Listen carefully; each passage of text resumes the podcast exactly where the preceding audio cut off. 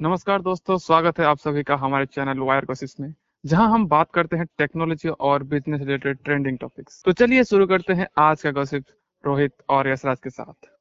तो जैसे कि आप लोगों को पता है, हम लोग एक एपिसोड में ऑलरेडी कवर कर चुके हैं चाइना के बारे में। चाइना में जो इलेक्ट्रिसिटी शॉर्टेज हुआ है, बहुत सारे थर्मल पावर प्लांट जिसमें आउटेज देखने को मिला है और बहुत जो कोल का शॉर्टेज हुआ है, उसके बारे में हम लोग ऑलरेडी बात कर चुके हैं। बहुत सारे companies plant steel aluminium factories इसके वजह से अफेक्टेड है। तो क्या ये सेम सिचुएशन इंडिया में भी रिपीट होगा? क्या इंडिया भी उसी दौर से गुजर रहा है? क्योंकि आज सुनने में आया है कि इंडिया के जितने भी थर्मल पावर प्लांट है, वो मैक्सिमम कोल शॉर्टेज से गुजर रहे हैं। क्या है इसका रीजन क्यों इंडिया भी ऐसे फ़ेज़ से गुजर रहा है, जहाँ पे कोल का शॉर्टेज नहीं होने वाला, क्योंकि इंडिया में कोल का बहुत ज़्यादा भंडार है, फिर भी इंडिया क्यों सफ़र कर रही है? इंडिया के बहुत सारे प्लांट अभी तक अफेक्टेड नहीं है बट क्या आगे आने वाले दिनों में या फिर फ्यूचर में अफेक्टेड होने वाले हैं? क्योंकि इलेक्ट्रिसिटी का प्राइस धीरे धीरे बढ़ रहा है, और जो भी एल्यूमिनियम फैक्ट्री है, और जो भी थर्मल पावर प्लांट है, उनके पास कोल का बहुत ज़्यादा शॉर्टेज है, और वो लोग बहुत ही टेंशन में है इसके वजह से। तो आइए आज के इस एपिसोड में बात करते हैं इलेक्ट्रिसिटी और कोल शॉर्टेज के बारे में? हाँ तो रोहित, जैसे कि हमने कुछ दिन पहले एक एपिसोड बनाया था कि चाइना में कैसे इलेक्ट्रिसिटी शॉर्टेज हो रहा है और जिसकी वजह से उनके गवर्नमेंट बहुत सारे पावर कट कर रही है, रात को मॉल्स बंद कर रही है फैक्ट्रीज बंद कर रही है। तो इसके वजह से लोगों को बहुत ज़्यादा परेशानी भुगतना पड़ रहा है। और उस एपिसोड में हमने डिस्कस किया था कि इंडिया में इस तरह का प्रॉब्लम नहीं हो सकता क्योंकि इंडिया में कोल बहुत ही अच्छी अमाउंट में है और इंडिया मोस्टली डिपेंडेंट नहीं होता अपने कोल की सप्लाई के लिए। लेकिन आज जब मैंने न्यूज़पेपर में देखा कि इंडिया भी शायद उसी तरह का सिचुएशन फेस कर रहा है देन मुझे बड़ा आश्चर्य हुआ, क्योंकि मुझे पता है कि इंडिया में कोल बहुत ही अच्छे अमाउंट में है। तो मुझे लगा कि कोल होने के बावजूद हम इस प्रॉब्लम को कैसे फेस करने जा रहे हैं। तो इसके बारे में हम डिस्कस करें तो इससे पहले जानना पड़ेगा कि ये जो शॉर्टेज है, ये कितना बड़ा है या फिर ये कितना डेंजरस होने वाला है। तो सिर्फ़ अगर इंडिया का बात करें इंडिया का जो थ्री फोर्थ अब जो बिजली का कंजप्शन है वो थर्मल पावर प्लांट यानी कि कोल के द्वारा फुलफिल किया जाता है। मतलब अगर कोल नहीं रहेगा मतलब अच्छी अमाउंट में कोल नहीं रहेगा देन हम बहुत ही बड़ा अमाउंट में बिजली का शॉर्टेज फेस कर सकते हैं।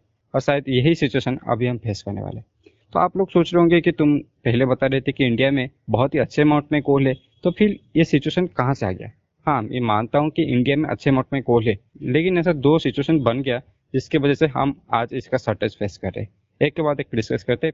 पहला हो जाता है, सबको पता है कोरोना वायरस लॉकडाउन जो ये लॉकडाउन हो गया तो बहुत सारे जो माइनिंग वर्कर्स थे, जो कि बहुत ही छोटे छोटे गाँव से, कस्बे से बिलोंग करते थे, उनको रहने के लिए कोई जगह नहीं था, क्योंकि उनका काम काज बंद हो गया था। सारे माइंस बंद हो गए थे लॉकडाउन या फिर कोरोना वायरस का स्प्रेड रोकने के लिए। तो वो लोग अपने गाँव चले गए थे। तो अभी जैसे कि बोल रहे लोग थर्ड वेव आने वाला है, ऐसे मतलब अभी भी कम्प्लीटली नहीं पता कि इसका फ्यूचर क्या होने वाला है?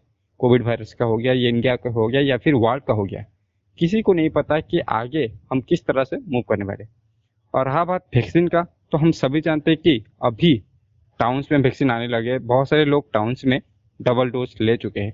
लेकिन गाँव में अभी भी उस तरह से वैक्सीन का रीच नहीं आया है। बहुत सारे गाँव में आज तक फास्ट डोज नहीं पहुँचा है, जिसके वजह से लोग जो कि एक्चुअली माइंस के अंदर काम करते हैं, वो अवेलेबल नहीं है।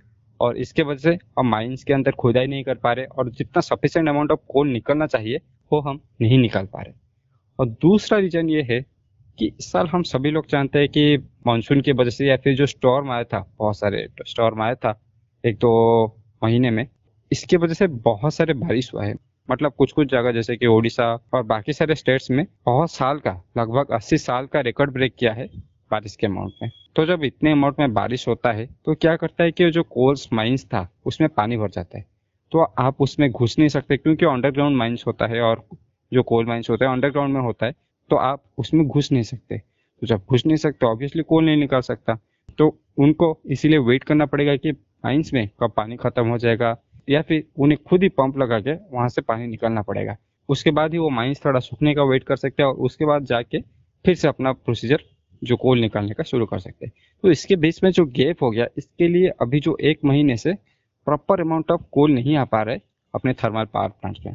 तो आज जब मैं न्यूज़ देखा तो उसमें लिखा हुआ था कि अभी इंडिया के जो थर्मल पावर प्लांट्स है, उसमें सिर्फ़ चार दिन का मतलब नेक्स्ट चार दिन का कोल बाकी है और कुछ भी बाकी नहीं है। तो ये बहुत ही बड़ा सिचुएशन मुझे लगता है कि चाइना से भी क्रिटिकल सिचुएशन अभी इंडिया का होने वाला है।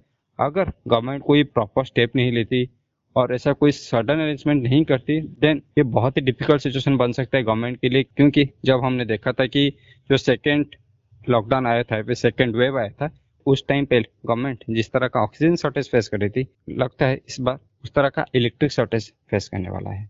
हाँ और इसके अलावा हम सभी जानते हैं कि इंडिया मोस्टली स्टील और एल्यूमिनियम में बहुत ज़्यादा फोकस करता है और एक्सपोर्ट भी हम बहुत ही अच्छे अमाउंट में करते हैं। और जो सबसे ज़्यादा बिजली का जो कंजप्शन होता है, वो स्टील और एल्यूमिनियम इंडस्ट्री में होता है।